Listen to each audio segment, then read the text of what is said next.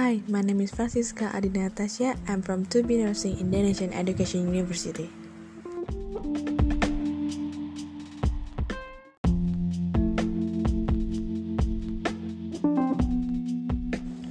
I'm here will explain about medical terminology.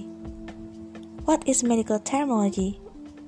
Previously, we have to know medical terms that are often used in the world of health. In this case, the term is often known as medical terminology. Medical terminology is medical terms in medicine.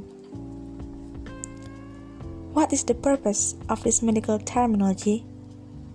The goal is to make it easier to read terms in medicine. So, we don't need to memorize everything. Just pay attention to the syllables that are in the word medical terminology. Most of the medical terms come from ancient Greek and Latin, but there are also many additional medical terms derived from French, German, and Anglo Saxon.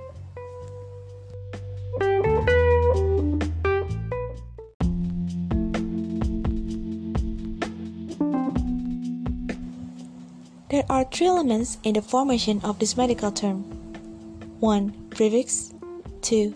Root, 3. Suffix. First, I'm gonna explain about prefix. Prefix is the initial syllable in front of the root to modify the meaning of the root behind it by providing additional information about the location of the organ. Prefix can show color, space, place, location, direction, number, size, and state. Second, I'm gonna explain about root. Is the basis or sense of the related medical term itself. Third, I'm gonna explain about suffix. As for the suffix, is the suffix placed after root, modify the meaning of the root such as condition, process, or disease, or procedure. Generally, the suffix is an adjective or noun.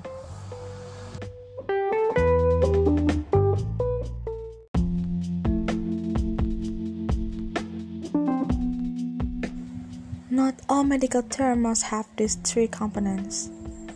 There are could only be prefix and root or root and suffix.